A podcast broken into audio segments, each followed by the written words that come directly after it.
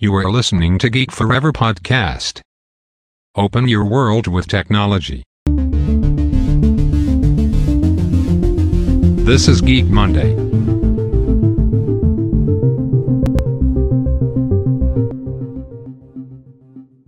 สวัสดีครับ ผมดลธราดลจาก ด.ดล็อกนะครับ และนี่คือรายการ Geek Monday นะครับ รายการที่จะมานำเสนอเรื่องราว case study ทางธุรกิจที่น่าสนใจนะครับ ที่นำเอาเทคโนโลยีใหม่ๆ มาประยุกต์ใช้นะครับ ต้องบอกว่าในปัจจุบันเนี่ยเทคโนโลยีใหม่ๆไม่ว่าจะเป็นเรื่องของ AI Big Data หรือเทคโนโลยีทางด้านหุ่นยนต์นะครับกำลังมีบทบาทที่สำคัญมากๆนะครับต่อหลากหลายธุรกิจในปัจจุบันต้องบอกว่าอ่ารายการ Geek Monday เนี่ย ใน EP นี้ก็จะเป็น EP แรกของปี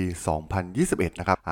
หลังจากที่ผมได้มาพักผ่อนที่ต่างจังหวัดนะครับ ก็ได้หยุดทำพอดแคสต์ไปราวๆหนึ่งอาทิตย์สำหรับใน EP นี้ก็จะเป็น EP แรกของปี 2021 นะครับก่อนอื่นก็ต้องขอกราบสวัสดีปีใหม่กับทุกๆ ท่านนะครับ ผู้ฟังทุกๆท่านที่ติดตามผลงานของผมมาตลอดนะครับ สำหรับ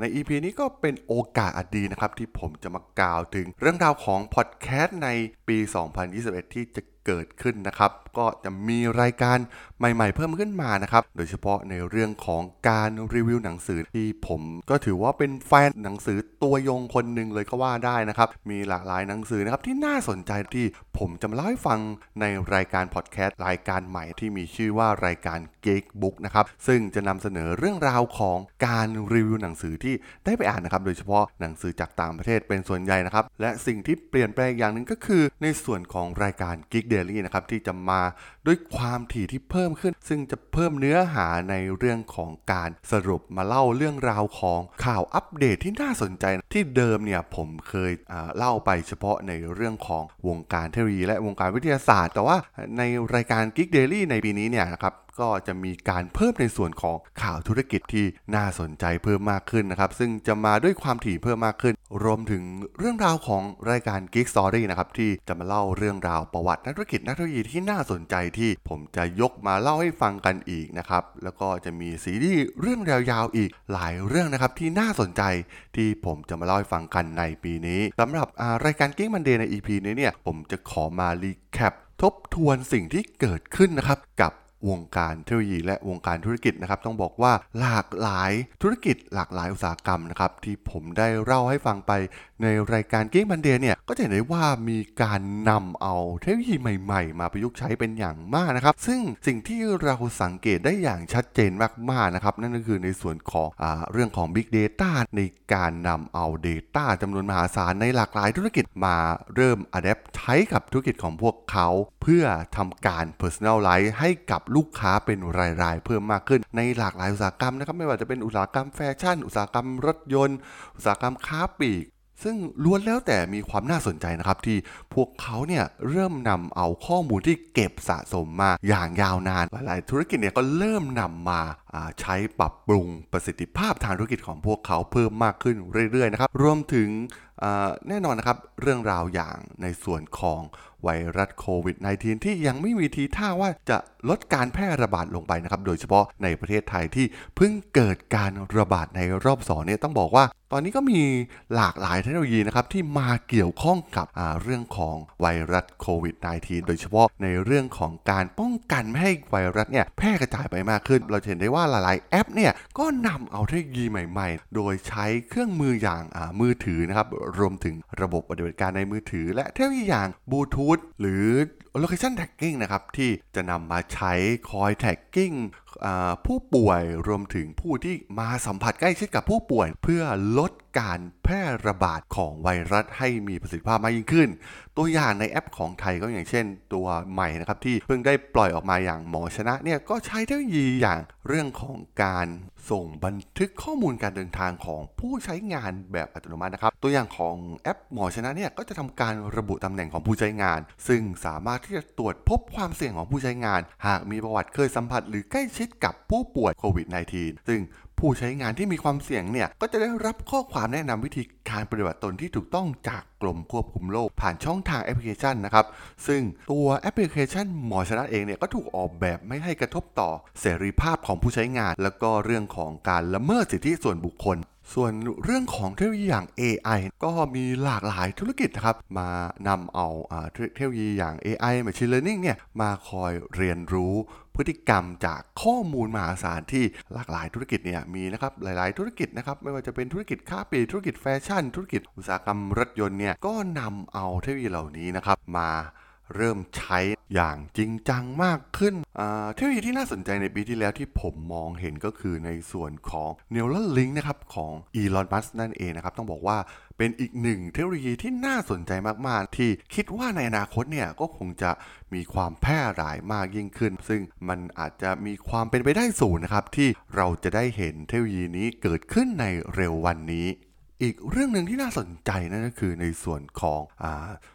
ความ bias ของโลกโซเชียลเรานะครับ เราจะเห็นว่าตอนนี้เนี่ยเครือข่ายโซเชียลเน็ตเวิร์กต่างๆนะครับกำลังมีบทบาทมี Impact มากๆนะครับต่อมนุษย์เราในยุคปัจจุบัน ซึ่งกำลังส่งผลมากๆ ต่อความคิดความอ่านของผู้ที่ใช้งานแพลตฟอร์มโซเชียลมีเดียเหล่านี้นะครับ ซึ่งแน่นอนนะครับพวกเขาก็ใช้เทคโนโลยีเบื้องหลังก็คือเทคโนโลยีอย่าง AI มาคอยพิจิตรคอยคาดการเหตุการณ์ต่างๆ คอยคาดการความชอบของเรา ความสนใจของเรานะครับ ซึ่ง ในมุมหนึ่งนะครับมันก็เป็นสิ่งที่ดีโดยเฉพาะในเรื่องของประสบการณ์การช้อปปิ้งต่างๆนะครับเพราะว่ามันจะเห็นข้อมูลต่างๆที่เราชอบเรารักเท่านั้นนะครับในสินค้าต่างๆ ที่เราสนใจไม่มีสินค้าอื่นๆ มารบกวนจิตใจเรานะครับในหน้าฟีดที่โผล่มาในตัวระบบโซเชียลเน็ตเวิร์กต่างๆ แต่ว่าในอีกแง่มุมหนึ่งนะครับในเรื่องของอความคิดเห็นต่างๆ โดยเฉพาะในเรื่องของการเมือง การที่เราได้เห็นข้อมูลเพียงด้านเดียวเนี่ยก็ถือว่าเป็น เรื่องที่น่าเป็นห่วงมากๆนะครับกับความคิดความอ่านของอมนุษย์เราในยุคปัจจุบันค่อนข้างที่จะมีความเชื่อในสิ่งที่ตัวเองคิดมากขึ้นเรื่อยๆ เมื่อได้เห็นข้อมูล ส่วนใหญ่ที่จะเป็นข้อมูลด้านเดียวนะครับ หากเราอย่างเช่นเราฝักใฝ่ในการเมืองฝ่ายใดเนี่ยส่วนใหญ่ก็เราก็จะเห็นข้อมูลที่มาจากฝั่งนั้นเพียงฝั่งเดียวนะครับ ซึ่งบางครั้งเนี่ยการที่เราเห็นความเห็นเดียวกันมากๆเนี่ยทำให้ หลายข้อมูล ซึ่งบางครั้งเนี่ยเป็นข้อมูลที่อาจจะเป็นเฟกนิวหรือเป็นข้อมูลที่ผิดแต่เราเนี่ยกับเชื่อว่ามันเป็นเรื่องจริงนั่นเอง ซึ่งต้องบอกว่าเป็นสิ่งที่อันตรายมากๆนะครับต่อวิถีชีวิตของมนุษย์เราในอนาคต เพราะว่าเครือข่ายโซเชียลมีเดียเหล่านี้เนี่ยก็กำลังมีบทบาทมากขึ้นเรื่อยๆนะครับเพราะว่ากำลังกระจายเข้าไปแทรกซึม สู่ ชนชั้นต่างๆ กลุ่มคนต่างๆ มากขึ้นเรื่อยๆ แทบจะเกือบ 100%แล้วนะครับของผู้คนในอย่างตัวอย่างในประเทศไทยเนี่ยก็มีผู้ใช้งานโซเชียลมีเดียเนี่ยเป็นจำนวนมากครอบคลุมประชากรเกือบจะร้อยเปอร์เซ็นต์ของประชากรของประเทศเรา ซึ่งกำลังมีบทบาทที่สำคัญมากๆนะครับสร้าง Impact ต่อความคิดความเห็นของเรานะครับ ตอนนี้ต้องบอกว่ากำลังมีบทบาทมากกว่าสื่อเก่าๆอีกไปเสียแล้วนะครับไม่ว่าจะเป็นสื่อทีวี สื่อวิทยุ หนังสือพิมพ์ต่างๆเนี่ยก็เริ่มที่จะลดบทบาทลงไปนะครับ เราเห็นได้จากเราอินฟลูเอนเซอร์ต่างๆ หากแชร์ข้อมูลอะไรมานะครับมีแนวโน้มที่จะทำให้เราเนี่ยมีความเชื่อในข้อมูลนั้นมากกว่าการไปได้รับข้อมูลจากแหล่งอื่นๆนะครับซึ่งเป็นประเด็นปัญหาที่ถือว่าน่าสนใจมากๆนะครับว่าเราจะ ปรับตัวกับวิถีชีวิตใหม่ที่ต้องใช้ชีวิตกับแพลตฟอร์มโซเชียลมีเดียใหม่ ๆ เหล่านี้ได้อย่างไร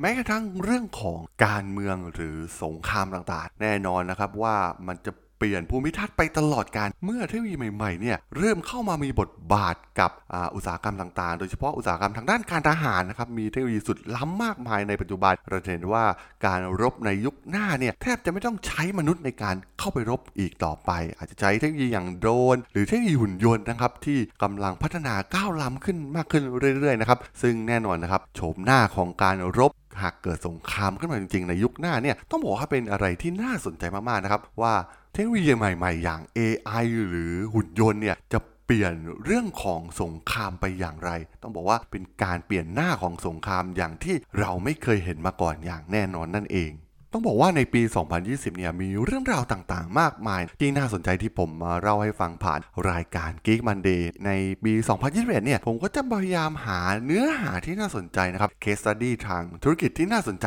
มาให้ท่านผู้ฟังได้รับฟังกันเพิ่มมากขึ้นนะครับ แล้วก็จะปรับปรุงเนื้อหาในส่วนของรายการอื่นๆ ให้เข้ากับกลุ่มผู้ฟังมากยิ่งขึ้นนั่นเองสำหรับรายการ Geek Monday ใน EP นี้ EP แรกและเป็น episode แรกของ Podcast Geek Flavor พอดแคสต์ในปี 2021 เนี่ย ผมก็ต้องขอจบไว้เพียงเท่านี้ก่อนนะครับ อย่าลืมนะครับ ปีนี้ก็ฝากติดตามกันเหมือนเดิมนะครับ ผ่านช่องทางต่างๆนะครับไม่ว่าจะเป็นในส่วนของแอป Podbean Apple Podcast Google Podcast Spotify YouTube แล้วก็จะมีการอัปโหลดลงแพลตฟอร์มอย่าง Blockdit ในทุกๆ ตอนอยู่แล้วด้วยนะครับ ถ้าอย่างไงก็ฝากกด Follow ฝากกด Subscribe เหมือนเดิมนะครับ ผมก็พยายามปรับปรุงเนื้อหาใหม่ๆ ที่น่าสนใจมาให้ผู้ฟังได้ฟังกันตลอดปีอีกครั้งหนึ่งนะครับ